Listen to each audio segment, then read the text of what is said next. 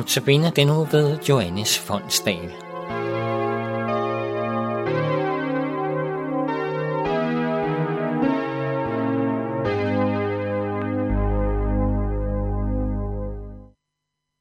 Efter sin dåb tager Jesus ud i ørkenen, hvor djævlen efter bedste evne forsøger at friste Jesus til at gå imod Guds vilje. I kirken vender vi os også fra djævlen ved hver søndag at forsage ham som indledning til trosbekendelsen. Forsagelsen er ikke nævnt direkte i Bibelen, men den ligger implicit som en forudsætning hele vejen igennem. Der er to magter, der kæmper om os, og vi må vælge mellem Gud og Satan, fortabelsens vej og Guds vej. I gennem det meste af kirkens historie har man forud for tilslutning til Kristus og troen på den treenige Gud brugt en eller anden form for forsagelse af djævlen og det onde. I oplysningstiden havde man problemer med denne umoderne tro på en personlig djævel. Det førte til, at man blandt andet i Sverige afskaffede forsagelsen ved dåben for ca. 200 år siden. I Danmark blev forsagelsen bevaret, ikke mindst på grund af Grundtvig. Tanken har altid været der. Men ikke mindst siden oplysningstiden har vi vestlige mennesker været præget af den tanke, at vi er enormt fornuftige og oplyste, og derfor har rigtig mange konkluderet, at der ikke er brug for og plads til nogen Gud i vores livsopfattelse. I visse sammenhænge er det nærmest lykkedes at smide Gud på porten, men blev verden bedre af det? Jeg vil våge den påstand, at der, hvor den såkaldte menneskelige fornuft har fået og får lov til at være enerådende, der er det så som så med omsorg, barmhjertighed og nåde. Det er nemlig ikke lykken at smide Gud ud og udelukkende gøre vores menneskelige fornuft og tanker til enerådende.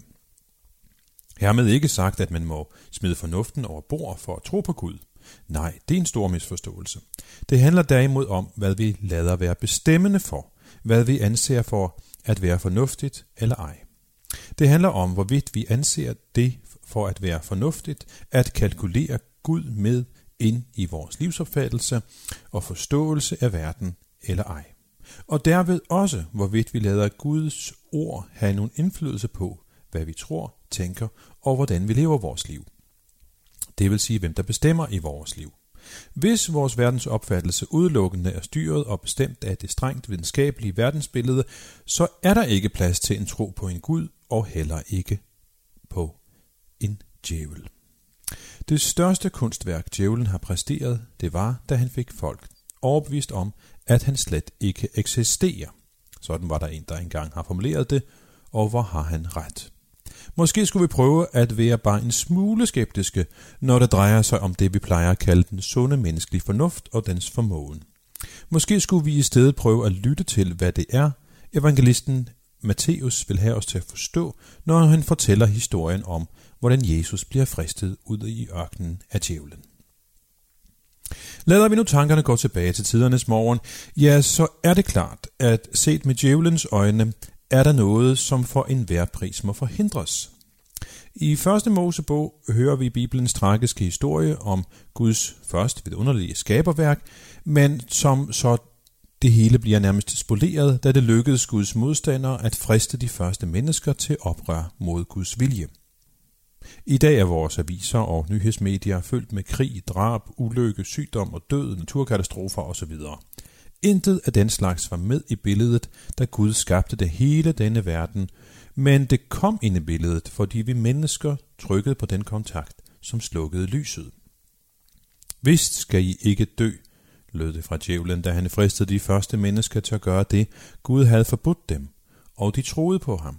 De troede på deres egen sunde fornuft og dømmekraft, at den var mere fornuftig end det Gud havde sagt, og så skete katastrofen. Set med djævelens øjne er det derfor katastrofalt, da Gud bestemmer sig for at gribe ind og rette op på det ødelagte. Dåben i Jordanfloden. Det er det første træk i det spil, som en dag vil sætte djævelen skakmat, og det må forhindres for enhver pris. Det er derfor, vi får mødet mellem Jesus og djævlen ude i ørkenen.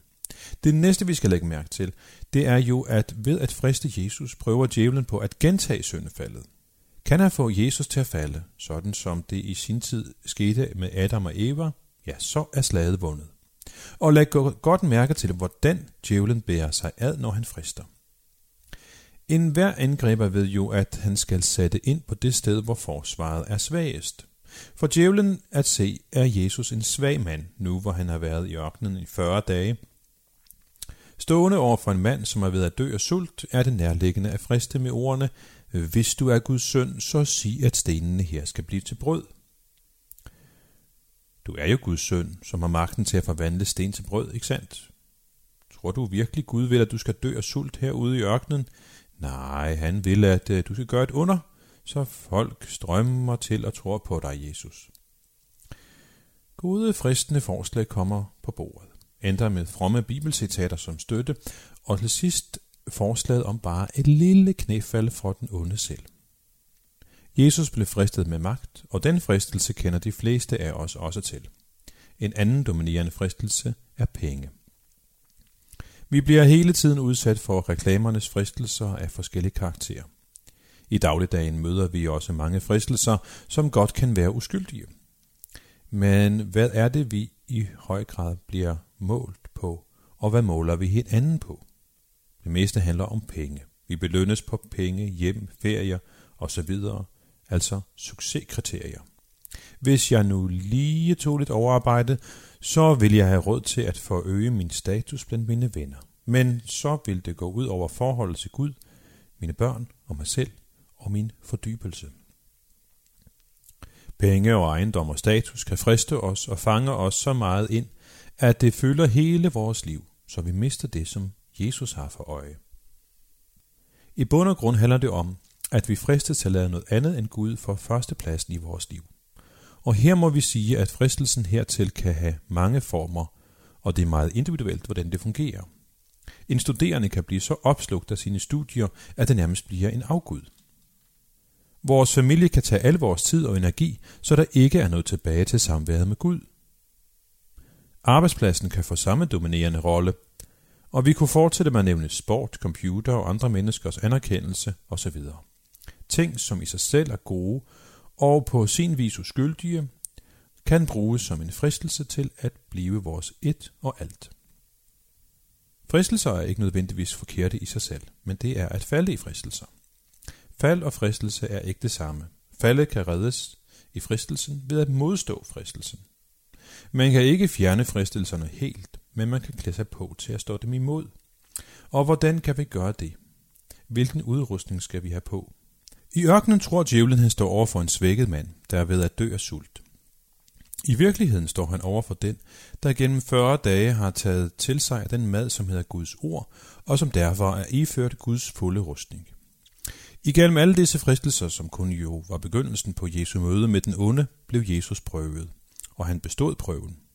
Han bestod den ved at stedigt at holde fast ved troen på, at Gud elskede ham og ville ham alt godt.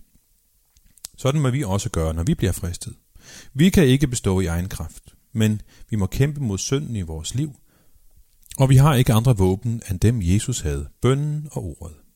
For at vi kan bestå i vores liv som kristne, må vi til stadighed satse på at lære Guds ord at kende og bede Gud om hjælp. I os selv er det umuligt, men muligt for ham. Han kan hjælpe os, så lad os i alle fristelser tage vores tilflugt til ham. Amen.